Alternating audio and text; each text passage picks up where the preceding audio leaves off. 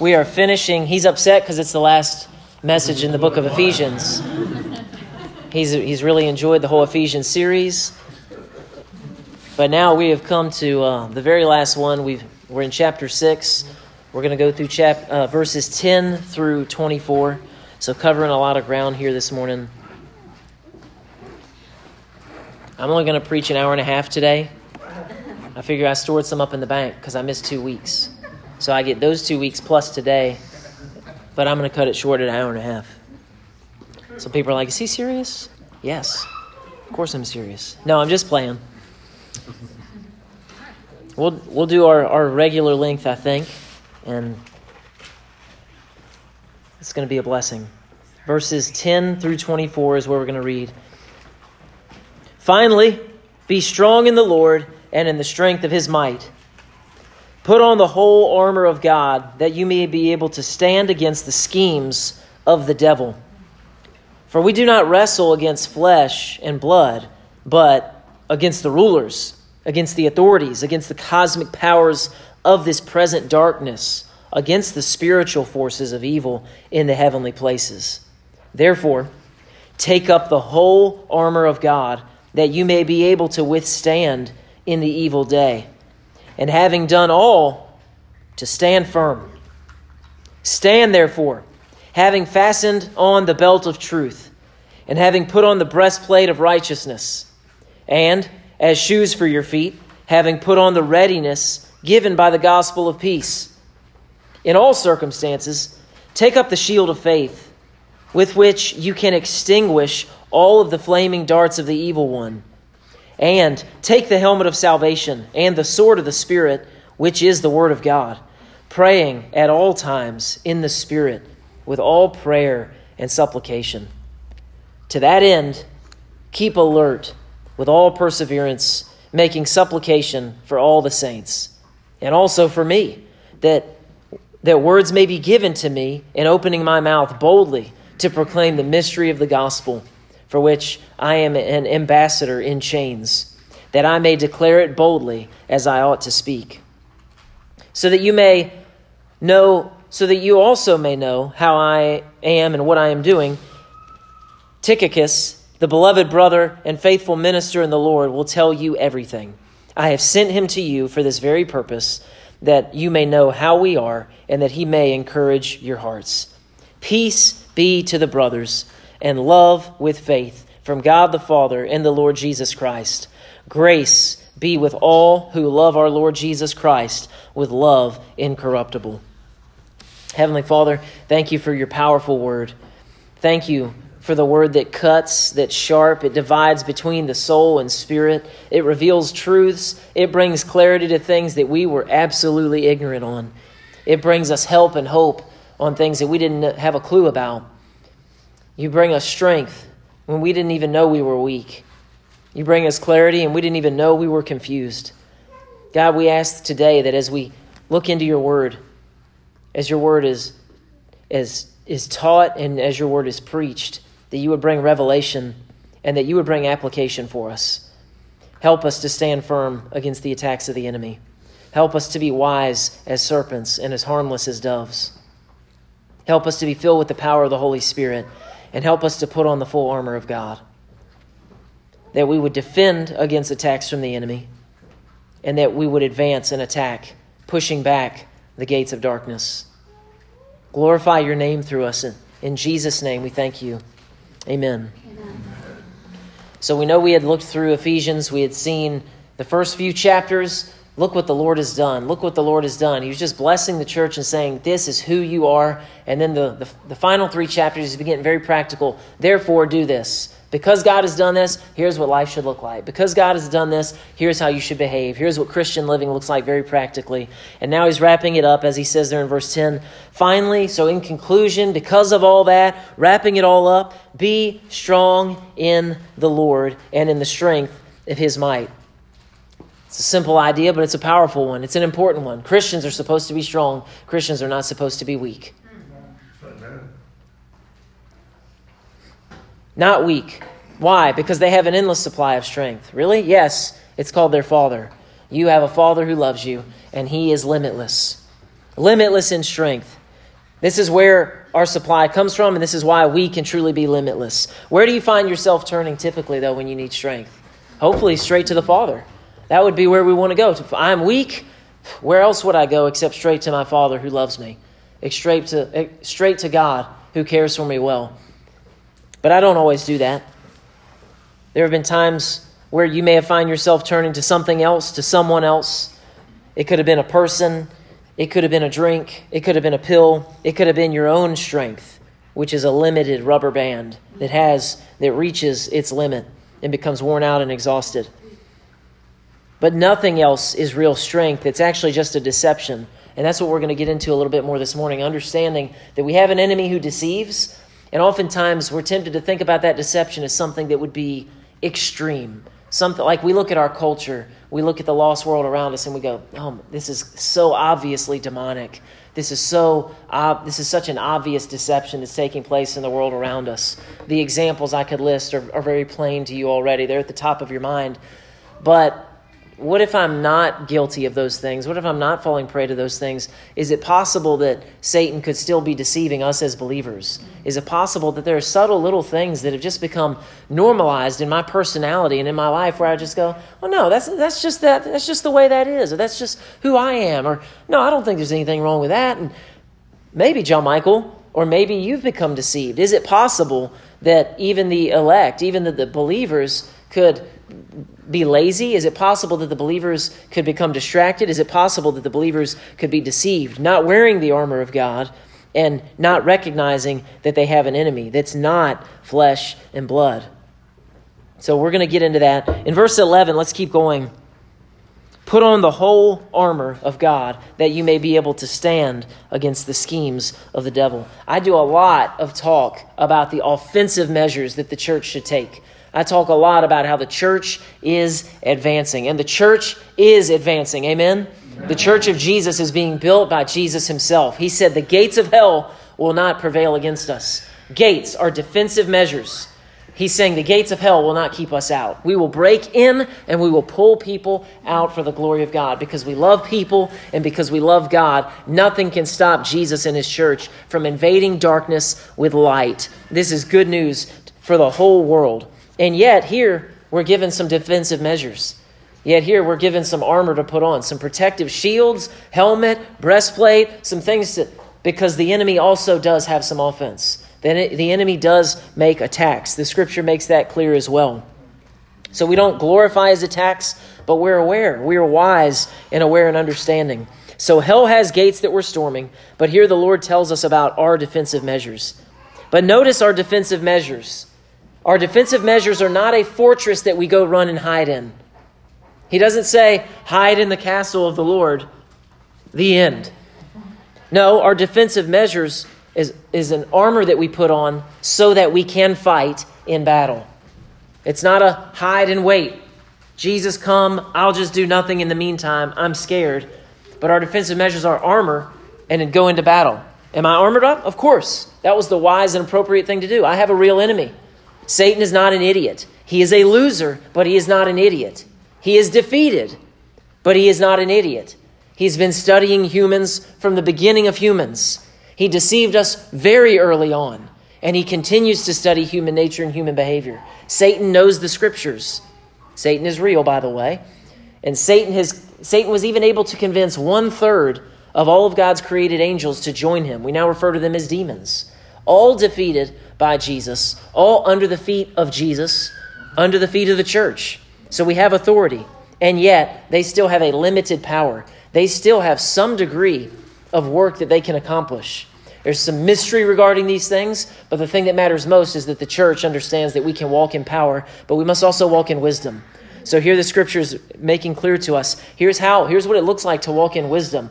And don't be foolish. Don't think that you just are wrestling with flesh and blood oh man, we just got to vote right in the next election. By all means, please vote right in the next election. And do not be so naive as to think that voting is our solution as the church.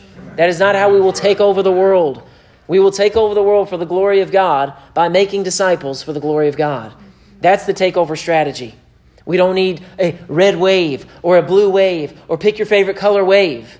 We need just the blood of Jesus ministered to people through the power of the simple preaching of the gospel so that people can repent and be transformed. Because when a life is transformed, then we see God's kingdom come to bear in all of our political sphere and everything else as well. So we do have defensive measures, but it's not a hiding spot. It is armor that we put on so that we can still advance in battle. Why? Well, verse 11 and verse 13 tell us why. To stand against the schemes of the devil. We need to be aware and we need to be prepared. Never afraid, but prepared to withstand. So when you talk about this passage, uh, oftentimes the phrase spiritual warfare will be brought up, and I think it's an appropriate term. I think uh, obviously this is a, a clear, these are clear terms of war. And we understand that there's a spiritual battle taking place. But we're careful not to glorify the devil. Yeah. So I find that there's a, a temptation to sometimes uh, overemphasize the work of the enemy, but I think I think most of the time we err on the side of un, of underemphasizing the enemy. I think most of the time the church in general wants to stay on the side of just my brain. Everything's just brain uh-huh. chemistry and logic, and this happened because of that. And, and I think we have often become ignorant to the attacks of the enemy. But this isn't what the Lord wants for us. So Jesus tells us that the storm comes to a righteous man's life and to an unrighteous man's life. One withstands the storm because his life is built on obedience to the Word of God, and the other's life is destroyed. So when we look at the Word of God, we see that the Word of God is a spiritual book, and he's describing a spiritual kingdom for spiritual people in a spiritual world. We see in the book of Daniel where Daniel had been praying for something in particular, and Daniel had been praying for 21 days, and finally an angel brings a, brings a message to Daniel, and he says, Hey, the Lord sent me as soon as you prayed, 21 days ago. But I've been warring, fighting in, in the air, in the skies, with a demon. The scripture calls him the prince of Persia. I've been fighting with this demon for 21 days. Michael came and helped me, and then I was able to fully come through and bring you the message. What? No, no, no. It's, that, can't, that can't be right. It's just I pray to God, God gives the thing, and there's nothing else going on, right? That would be ignorant. That would be a misunderstanding, clearly. Now, we don't have a ton of passages that give us that, but we have that example to go, there's, some, there's more here than meets the eye. I thought when I just prayed, the Lord responds and answers, and that's all there is to it. But, well, man, what, what's going on there? Well, there is a limited authority that demonic powers have a limited authority that demonic powers have for a limited time. Ultimately, they will be totally crushed. They will be totally sent to hell for all eternity, where all of God's enemies are. Anyone who has not bent the knee to the Lord Jesus Christ out of love and devotion for him. And yet, we understand that there's something happening here. Now, I think some of this also changes as the New Testament comes, as Christ firmly establishes defeat over the powers of darkness, pours out his Spirit on the church, and yet still we've got to understand that there are there are demonic ranks. Some sometimes people get really specific on this stuff and they, they want to emphasize it. I don't think it's that important to know all the names. Why? Well, the scripture didn't get that explicit. The Ephesian church didn't read this letter from Paul and go, let's decode every rank of demon. Well, there's ranks, there's authorities, like there's hierarchy. Okay, the same thing in the angelic kingdom. Hierarchy is not a wicked thing, um, but we understand that, that there's something going on there. So oftentimes, as a as believers, we say the devil's been doing this or the devil's been doing that. and what we mean is the devil's side, the powers of darkness. But it's very unlikely that, liter- that it was literally Satan himself. Satan is not omnipresent, he can't be everywhere. Satan is limited. Satan is limited because he's one person, and Satan is limited because he has a limited amount of people like him, of other demons. That's it. They have their camp, and that's it. All they can do from here is try and recruit humans to to be with them or to and to be faithful or to be to be faithful to the world system rather than to that of the Lord. So we understand this, we're aware of it, and yet we move on and we go, okay, I understand there's something going on there. Are there more questions? Sure, I got a bunch of questions about it. Is it interesting? It could be. Uh, but at the same time, we don't want to go beyond what the scripture tells us to do. We have authority. What does Jesus do with demons? Well, Jesus crushes them. Jesus tells them to shut up and come out. Jesus makes demons scared. Jesus eats demons for breakfast. So we see G- demons in the Bible begging Jesus for mercy. Mm-hmm. Demons beg Jesus for mercy. They come running to him, Son of God, swear to God that you will not destroy me before the time, that you will not torment me before. I know what's coming. I know who you are. Yeah. Jesus is Lord over every angel. Jesus is Lord over every demon. And he comes to set the captives free.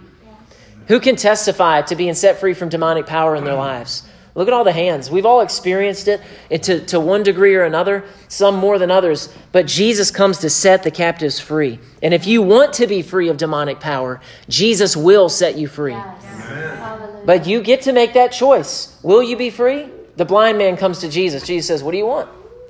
What do you think he wants, Jesus? No, I want to hear from him. What do you want? What do you want? Well, I want my sight. Then you can have it. Do you want to be free? Then you can be free. Amen. Jesus will do the work. Jesus drives out demons.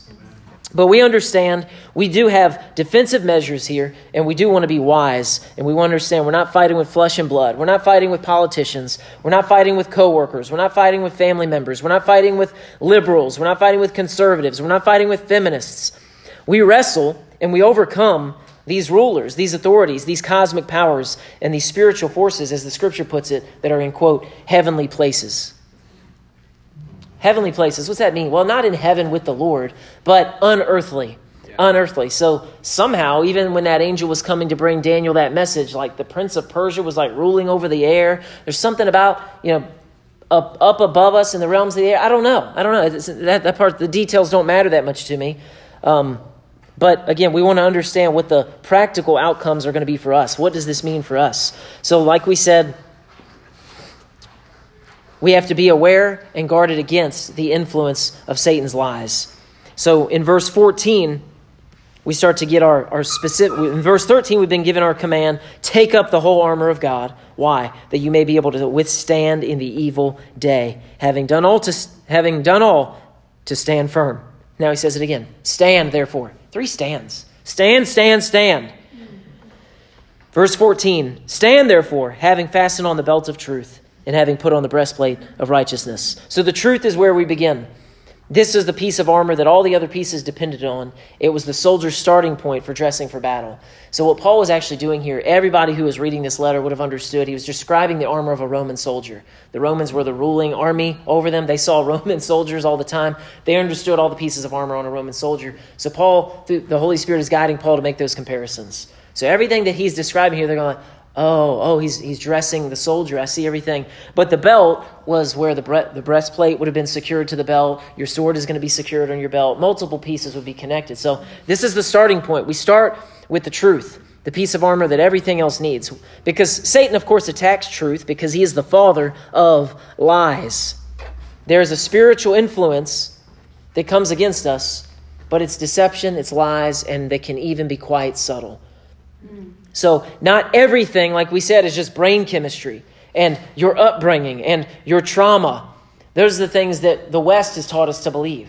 Everything is just what has happened to you. You are just your experiences. You're just your opinions. You're just your the way that you were raised. Well, my dad said this, or my parents did that to me. All these things happened to me. All that's real, but that's not all that you are. That's, that's not the sum total. If we could just go change some of those pieces of that equation, there were other invisible influences. So, brain chemistry is real. Upbringing has a harvest that follows it. Trauma needs to be healed, but we have an invisible enemy. And if he can get you to believe the lies about your behavior, he can get you to believe that your brain, that your brand of sin is actually okay. And then you're in danger. So, think about this. Paul the one who the Holy Spirit was writing this letter through at this time, this was a man who believed he was doing God's work when he was literally killing people. Yeah. He was persuaded and convinced by demons that he was doing the work of God. Because remember, he wasn't always a Christian. He was a Jew, and he thought, I love God, the true God of the Jews. These Christians are a cult. I'm going to kill them and eradicate their false teaching. He was confident that he was working for the Lord God Almighty. He was deceived. That's a significant deception. We would agree. So, if Paul, a, a good Jew who knew the Old Testament, could have been deceived to such a degree, is it possible that you and I, even as spirit filled Christians, could be deceived to a lesser degree? Yeah, it most definitely is possible. So, of course, we want to be free of the extremes of our culture. For example, abortionists who actually believe that what they do is compassion. That's deception. But they believe that. They really do. They would say, well, in this scenario, this is a compassionate thing. Even the kindness of the wicked is cruel, the scripture says. Yeah.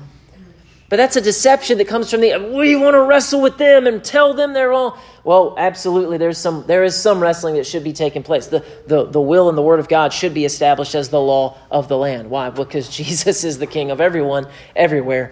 Uh, he's not too interested in anyone's constitution, he's interested in his. But that's an extreme that we would think of like I'm not I'm, I'm not being deceived that way. Well, good. But are there things in your thought life that the enemy has shot there? With his flaming arrows.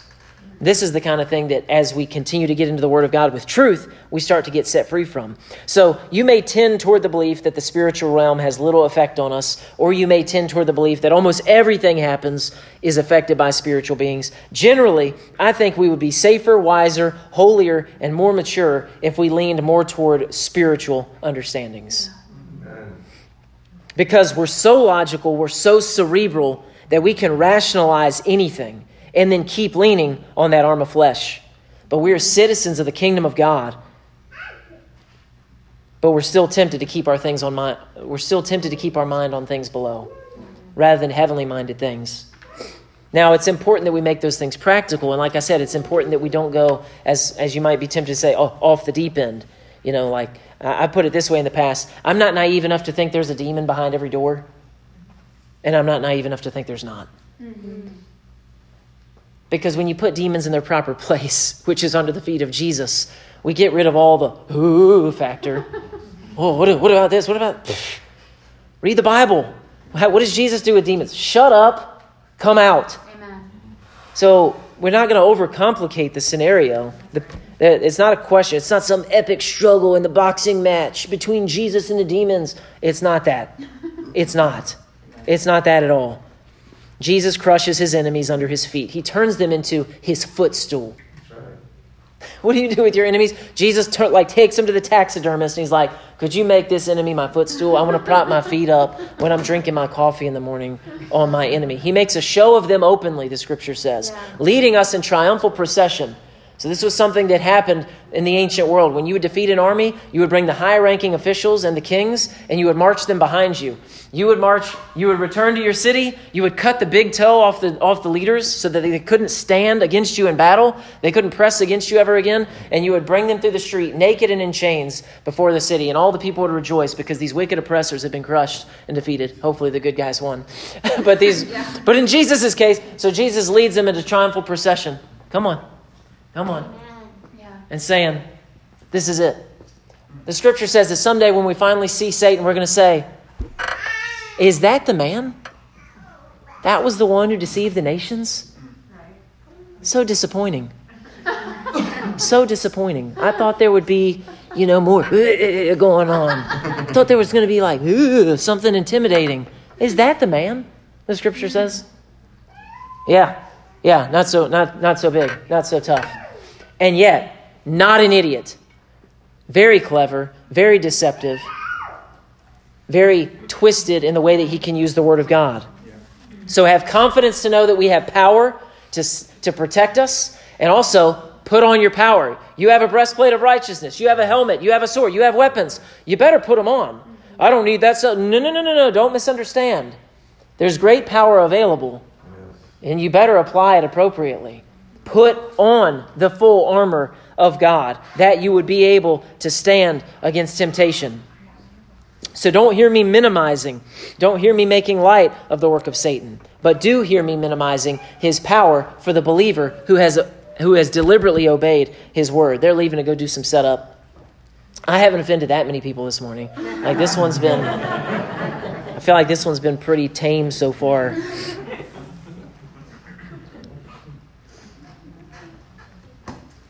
Where were we?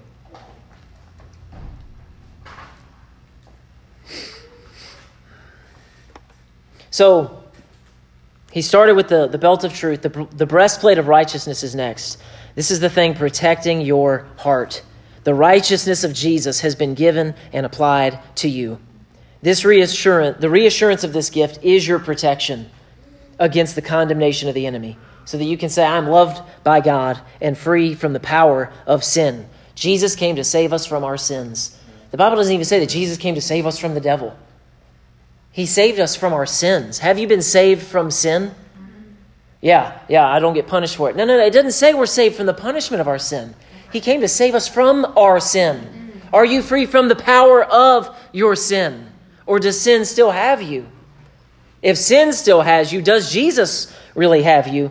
But the breastplate of righteousness is the protection for our heart when we've put on the righteousness of Christ, been made new in his image, been saved, rescued, forgiven from our sins to the place where we can say, I am loved by God and free from the power of sin. I have been saved, devil, and therefore you have no jurisdiction. This is a protection against the lies of the enemy because he will always come after your identity, just like he did with Jesus in the wilderness. If you're the Son of God, then turn the stones into bread.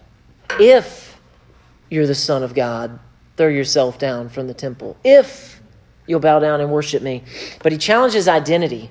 If you're really who you think, if you're some Christian, if this, if that, these are lies. These are arrows that come in from the outside. You can recognize the attacks of the enemy because they come from external. Yes, this is, uh, uh, Lord, the Lord will help me to communicate this, but when you're filled with the Holy Spirit and when you have God living inside of you, there is this sense that He's inside of you because He is. But attacks from the enemy, they don't come from within. Now you have flesh, so you have your own fleshly temptations, but attacks from the enemy, it's almost like you're minding your own business, and next thing, and he's just over here, and you go, Toom. Like, now this impression has come upon you. This sinful temptation has hit you. But if you will learn to slow down in those moments and go, Ooh, did I not have my armor on? But as you pay attention, as you have the helmet on, as you have the breastplate on, as you're covered in the truth of God, when these things come, you can even recognize, you go, ooh, it bounced right off the breastplate. Amen. Praise God. I knew. I, I, I sensed that. I can even tell where that came from. Yeah. Is any of that making sense? Can anybody relate to that? You're like, that came from outside. No, I don't hate that person. I love them. And I tell you what, nice try, devil, but now I'm going to pray for him. Now I'm going to pray for him. He's like, ugh, they had on the armor. You tag on right, I did. And if I hadn't, he'd have had a clean shot to my heart oh, I hate that person. I mean, I won't say hate because I'm not allowed to hate, but I really do hate them. Mm. I know I hate him. The Lord knows I hate him. The devil knows I hate him because the way I act towards him. I have an ill will. I hope that that thing happens. I hope that bad thing happens. Or maybe I don't hope it happens, but when it does, I'll just kind of go, they had it coming. All that stuff. That's a, that's a believer who is not put on the armor. Yeah. That's a believer who's just a pincushion for the devil. He's shooting all of his fiery darts and, uh, uh, uh. Well, you know, they've done me wrong, and I'll, I've got an excuse. I've got logic to justify everything. You know, I can, I can explain away why I am this way. And it's, all, and it's not such a big deal. The Lord loves me. The Lord does love you, but you're useless in battle. You're, you're, you're wounded. You're wounded, and you don't even know you're wounded. You're taking us out of the fight, and we're here to tend to you, aka address a lot of your sin and try and restore you with gentleness. This arrow, when this thing comes out, it's going to hurt. Yeah. This thing was intended to enter one way and not exit another. So the, the body is here for you. We love you. And yet, please put on your armor. Please put on the, the plates. Uh, I read of a military leader in, in Iraq. He was, um, their, their unit was being very successful in all the missions that they were accomplishing. This was a, a group of Navy SEALs and one day he was sending his men out to battle once more, and he patted one of them on the back as they were leaving, and he didn't have his back plate in, which is like, it's just part of your armor. And he pats him on the back, and he said it was like, hey, where's your back plate? he's like, oh man, I haven't been wearing them lately because I ain't, we ain't turning our back on the, on the enemy anyway, are we, boss? He was like, I realized we had become overconfident. We had become cocky, and it's, it put the fear of God in me. And I gathered all my men and and reinforced the importance of, of what they had to do. Now that was a backplate. We're not giving a backplate, but but the point is, put on your armor. I'm a good soldier. Oh, great. And wear your armor. We have a real enemy. We have a real enemy. He's shooting at you. Okay? Well, I'm not going to turn my well, put on the whole armor. Be wise and pay attention. Satan is seeking. He's, he's going around like a roaring lion looking for somebody who, can, who he can devour. Ooh, that's the target that I want. We've all watched the Discovery Channel. You've all watched the, the, the they pick off the smallest one. They pick off the weakest one. They pick off the slowest one. Now, we're not going to leave you alone. We're not going to let you get picked off. So, when, when you've forgotten your armor, I got you covered. When I've forgotten my armor, you've got me covered. And yet, we're still commanded to put on our own armor. Next, he goes into verse 15. We should put on the shoes. These shoes that you put on, you put on shoes when it's time to go somewhere, when it's time to go do something. We should be prepared to share the gospel. As shoes for your feet, what are the shoes for our feet? Having put on the readiness given by the gospel of peace. That means I'm ready to share the gospel. I am prepared. I'm ready. Does that mean I took some class? You don't have to take some class. Tell the good news of the kingdom of God. Hey, Jesus is king, and that's good news for everybody, by the way, because he died for your sins. Well, I didn't ask him to die for my sins. Uh, well, you should have, because you needed him to. And we're all dead in our trespasses and sins. But God, who is rich in mercy, gave himself up for us while we were still sinners. He loved us, he cared for us. That's the good news of the gospel of the kingdom. Bend the knee to the Lord Jesus Christ. Serve him, let him make you new. He wants to bring you into the Father's house. This isn't an, exclusive message where we say, Ha, God loves us and we're elite. We're saying, God loves us and he loves you. But you must repent of your sins. That is what brings the forgiveness of sins. So you put on your shoes when it's time to go somewhere and do something. Yeah. We should be prepared to share the gospel. The Roman soldiers that the, that the saints would have been aware of as they were reading this, they would have understood. The Roman soldiers, they had spikes on the bottom of their shoes. Why? So you can dig in and advance. So now this is an offensive measure. They're not defending their feet, but their feet have spikes in the bottom of, the, of them. They got cleats on so they can dig in and battle to advance. We should grow out of our barefoot Christianity very quickly. Little toddlers run around with bare feet, and it's good and it's right. But if you see a grown man living his life with bare feet, it's weird. He's homeless or he's a hippie. Like there's something strange going on here. Like something's not right. We don't have a, a healthy, mature, developed man if he's living his whole life. Ah, I'm barefoot. You're like, okay. Like flip flops are great for the beach, but they're not the footwear choice when going into battle. We are in a war, and we must be ready to defeat Satan. Jesus has done our part. Now we do ours. How? By robbing the devil of people. How? By advancing with the gospel of peace, actually carrying the gospel of peace. We're rescuing people with the gospel of the kingdom of God. We don't want to see them destroyed, and we're not fighting against them. We're fighting a spiritual war, and the gospel is the power of God unto salvation for those who believe. Man, do we have power? We do. The gospel is the power of God. It is the power of God unto salvation for those who believe. So we're putting on the, the shoes. That means I'm ready to share the gospel. I've got the truth of God established in my life. I'm protecting my heart, reminding myself of what's true about the righteousness of Jesus applied to me. Yeah. I'm advancing. I'm ready to carry the gospel of peace. You're, you're, getting, you're starting to see the picture of a saint equipped for battle a saint ready. Will the enemy attack? Yeah.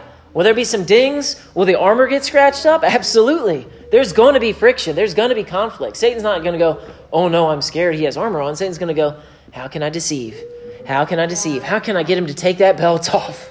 If I can get that belt, if I can get him to get away from the truth, then I can start taking him apart. I know I can't get him on the big stuff. I got to start subtle. I know she's not going to fall for that. That's way too obvious for her. She's past that. But, ooh, ooh, I found an opening. I found an opening. I can work with that. And I'll take it. I'm never going to get her into my kingdom. It's not going to happen. I know that. She's not coming back to the darkness. But I can minimize something here. Yeah. I can make her, I can reduce her fruit. Mm. I'm not going to get him to come back to me. He's not going to walk away from Jesus. I see that. But let me, let me make him weak in battle. Let me make him a wimpy Christian. Let me, let me let him be not what the Lord wants him to be strong, mature, armed, and ready, and effective. Let me at least let him stop taking so many people from my ranks, would be Satan's approach. This is how he would work. This is what he's doing. This is how demons are influencing. This is how they're attempting to. But when we put on the full armor of God, we are protected from these attacks.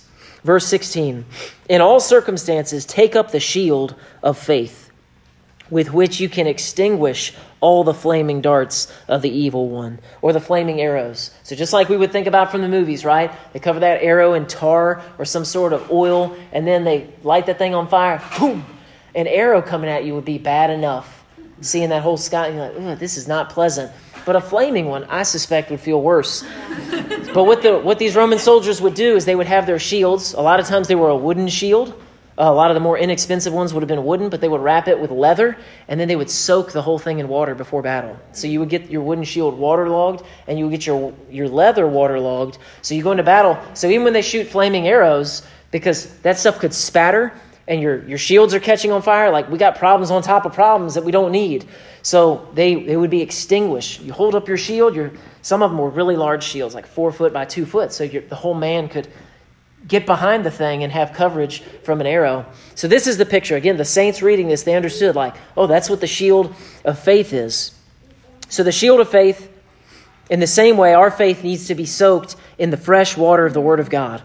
Other way, we believe exclusively with our brains. Yes, I believe that's true. Yes, I believe that's true. Yes, I believe that's. But is it a faith from the heart? Or is it, I would get that right on a paper test? At any given moment, most of us would get anything right on a paper test. Hey, is this true or is that true? This one's true. Is this true or is that true? We could ace that when it comes to Bible, when it comes to Christian living, when it comes to is the devil good or bad. We could get an A plus on that. But the shield of faith is, has not been soaked in the water of the Word of God, if we're not really that, and really my, what I'm teaching you is that is the shield of faith. You don't have a shield of faith if you don't have a shield of faith because faith comes from hearing the Word of God. So otherwise, we believe with our brains, but we're not really battle ready. And we need our spirit full if it's going to resist spiritual attack. That's where real faith comes from. You all know the difference. We all know when we've been in, I believe, versus God's word is true. Yes. I don't care what happens next, I will not be moved. Those are two different states.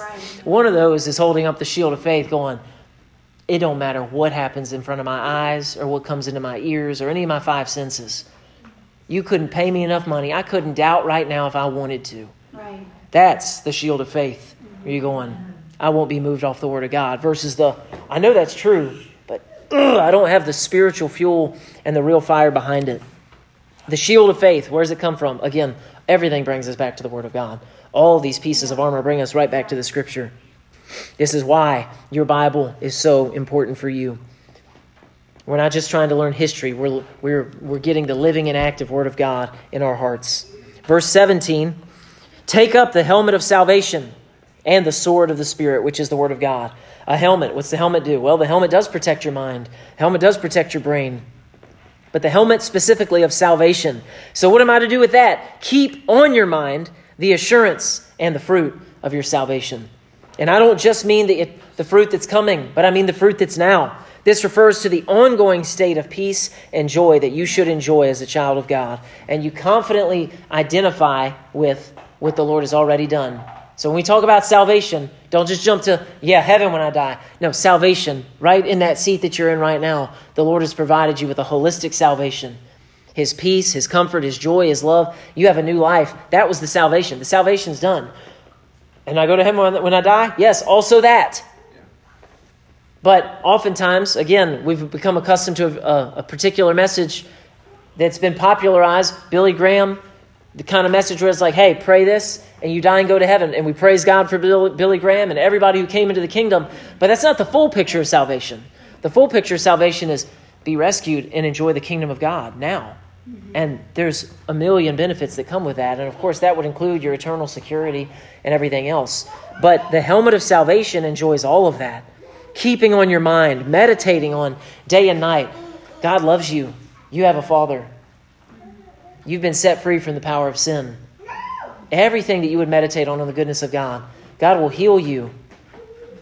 God will care for you. God will forgive you over and over as you confess your sin. God will fellowship with you. He will walk with you. He will teach you. He will lead you. He will provide for you. Keeping these things on our mind, this is a great protection.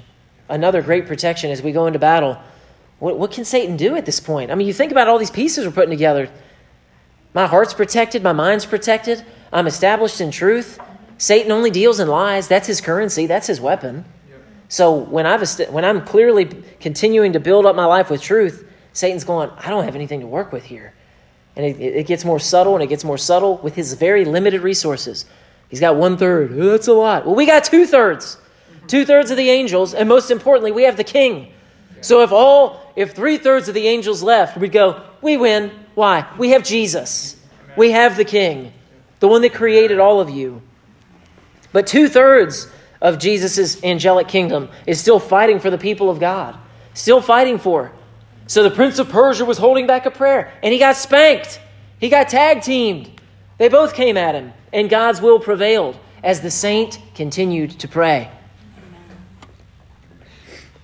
We haven't gotten to that one yet. We'll get there in a second. So, the sword of the Spirit, he says, which is the Word of God. That one he makes explicitly plain. What's this one mean? Well, maybe this, maybe that. What's this one mean? It could be this, could be that. The sword of the Spirit, which is the Word of God. What am I supposed to do with that? Well, obviously, that is not a defensive weapon. That is not a defensive measure. The sword is for stabbing, the sword is for slicing. Take that weapon out and use it. Swing my Bible like a sword? No. Speak the Word of God just like Jesus did. The Word of God, the Word of God out of your mouth, just like Jesus did. When Jesus was engaged in spiritual warfare, we see him over and over. It is written, it is written, it is said. Challenging thing, of course, Satan didn't come to him and go, hey, you know, you ought to hate God. God's dumb, right? That's not a temptation Jesus was going to bite on. But he came to him with, he's like, all right, I've studied this one. I've watched him. This guy hasn't sinned his entire life, as far as I can tell. It's not good. He's just been baptized. The Father from heaven literally said out loud for people to even hear, This is my Son with whom I am well pleased. Some people lied to themselves through the deception of Satan, said, That was thunder. And other people said, That was God just spoke out loud to us. So now the Holy Spirit leads Jesus into the wilderness to be tempted by the devil. The Holy Spirit leads Jesus in the wilderness to be tempted by the devil. Why? Well, this is a unique calling on Jesus' life and ministry that, thank God, uh, we're, we do not have to walk through in the same exact way. We'll be tempted by the devil, don't get me wrong. But the Holy Spirit leads him into the wilderness. Jesus has to pass tests that you and I didn't. And thank God he passed them for us. But Jesus responds with the Word of God. But Satan attacks with the Word of God. Yeah. Hey, the Bible says this. Yeah, but it's a twisted, it's a it's a misunderstood. It's not the whole thing. Yeah, it does say that, but you're forgetting this. You're bringing one thing without the other thing. The whole truth and nothing but the truth. And of course, the master of lies was defeated by Jesus as he rightly applied the word of truth. So, the Word of God, of course, as we keep emphasizing for every piece of armor, is our solution, is our protection. But the Word of God in our mouths God says this, God says that, actually reciting those kinds of things out of your mouth. That's part of your meditation on the goodness of God. Man, if you got a thought about the Lord, say it out loud. If you got a scripture on your mind, bring it out of your mouth. Weaponize the thing all the way, all the way through your mouth. Ooh, I'm meditating. Man, I'm just reminded of that, that the Lord loves me. I'm just reminded of that verse. You're thinking on something, it's blessing you. You're meditating on it. Let it come all the way. It came from here, yeah. it came from that heart, but let it come all the way up Bring it all the way up. No, don't, don't just let it live in the brain.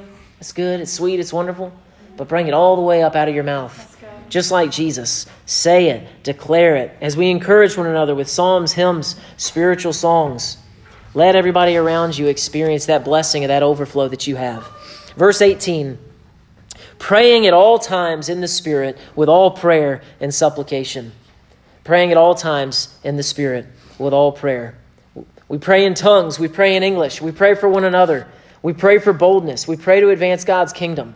Should I pray about this? Yes. Well, I haven't seen anything yet. I guess the Lord's answer is no. I wouldn't be so sure. Have you prayed in accordance with His will? Have you prayed in accordance with His word? We already know His answer. Well, why hasn't it happened yet? That I don't know. I don't know if it's the Prince of Persia. I don't know if it's some other demon, some other rank. But I know what I'm supposed to do walk by faith and continue to pray. And as I pray, I make tremendous power available. The scripture says. Just like Elijah when he prayed. He prayed, and the Bible tells us that it didn't rain for three years on the earth. And it doesn't, the point of the verse is not to go, Elijah was awesome. The point of the verse is literally to say, he was a man, just like us. That's what James does with that verse. He didn't go, and that's a real prophet for you. He goes, he was a man like us. So pray. Well, I haven't seen it yet. Well, pray. Pray. Who knows what may be going on? The Lord might reveal it to you like He did Daniel. The Lord might reveal that kind of thing to you like He did Daniel. Say, hey, there's something going on here. This angel needs more power available to him. Well, couldn't the Lord do things different? He most definitely could. But this is what He has done. So we will operate in it and walk in obedience to it. No one is more powerful than the Lord. But the Lord has set things up, and there is a, a legal system, there is a rulership. And because of Adam and Adam's treason, things are the way they are for this moment and for this season until Jesus fully and permanently establishes eternal kingdom. So, saints, your prayers matter. They don't just matter for you, they matter for me, and they matter for the world that we live in. Our prayers matter. Keep praying, keep being faithful. Jesus told the parable about the widow she, she wanted a righteous judgment from the judge. And just because she kept coming, just because she kept coming, even an unrighteous judge will say, I'll give her what she wants just because she won't stop nagging me. Jesus used that as a good example for us. How much more our loving Father? Not because we nag, because we nag, because we nag, but because as we pray, the Lord's going, that bowl of prayer is filling up. That bowl of prayer is filling up. That bowl of prayer is filling up. And we're like, well, I prayed, I'll give up. Oh, don't stop praying. Fill up that bowl of prayer. And when that bowl of prayer is filled up, you know what's going to happen? He's going to pour it out. And now we see the answer. We go, it came all of a sudden. It didn't come all of a sudden. Right, right. It didn't come all of a sudden. That bowl of prayer was filling up.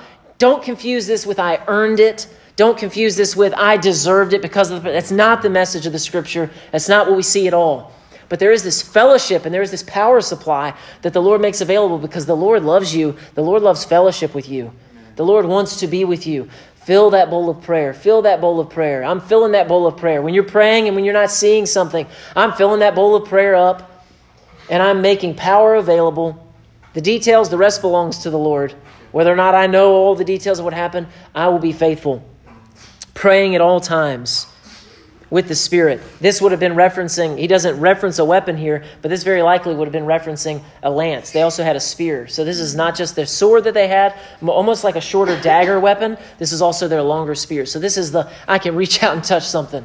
You can go farther in prayer. This, this dagger, this, this sword of the Spirit would have been a shorter range, closer range weapon, but the lance of prayer would have been used for even more distance work. So continue to pray. We are a spiritual people and a physical people. We are living a spiritual existence and a physical existence. We must be aware and prepared for the spiritual part of that life just as we are for the physical. And then we've got our last few verses here. We'll go through them. They're, they're simple as he brings his final greeting.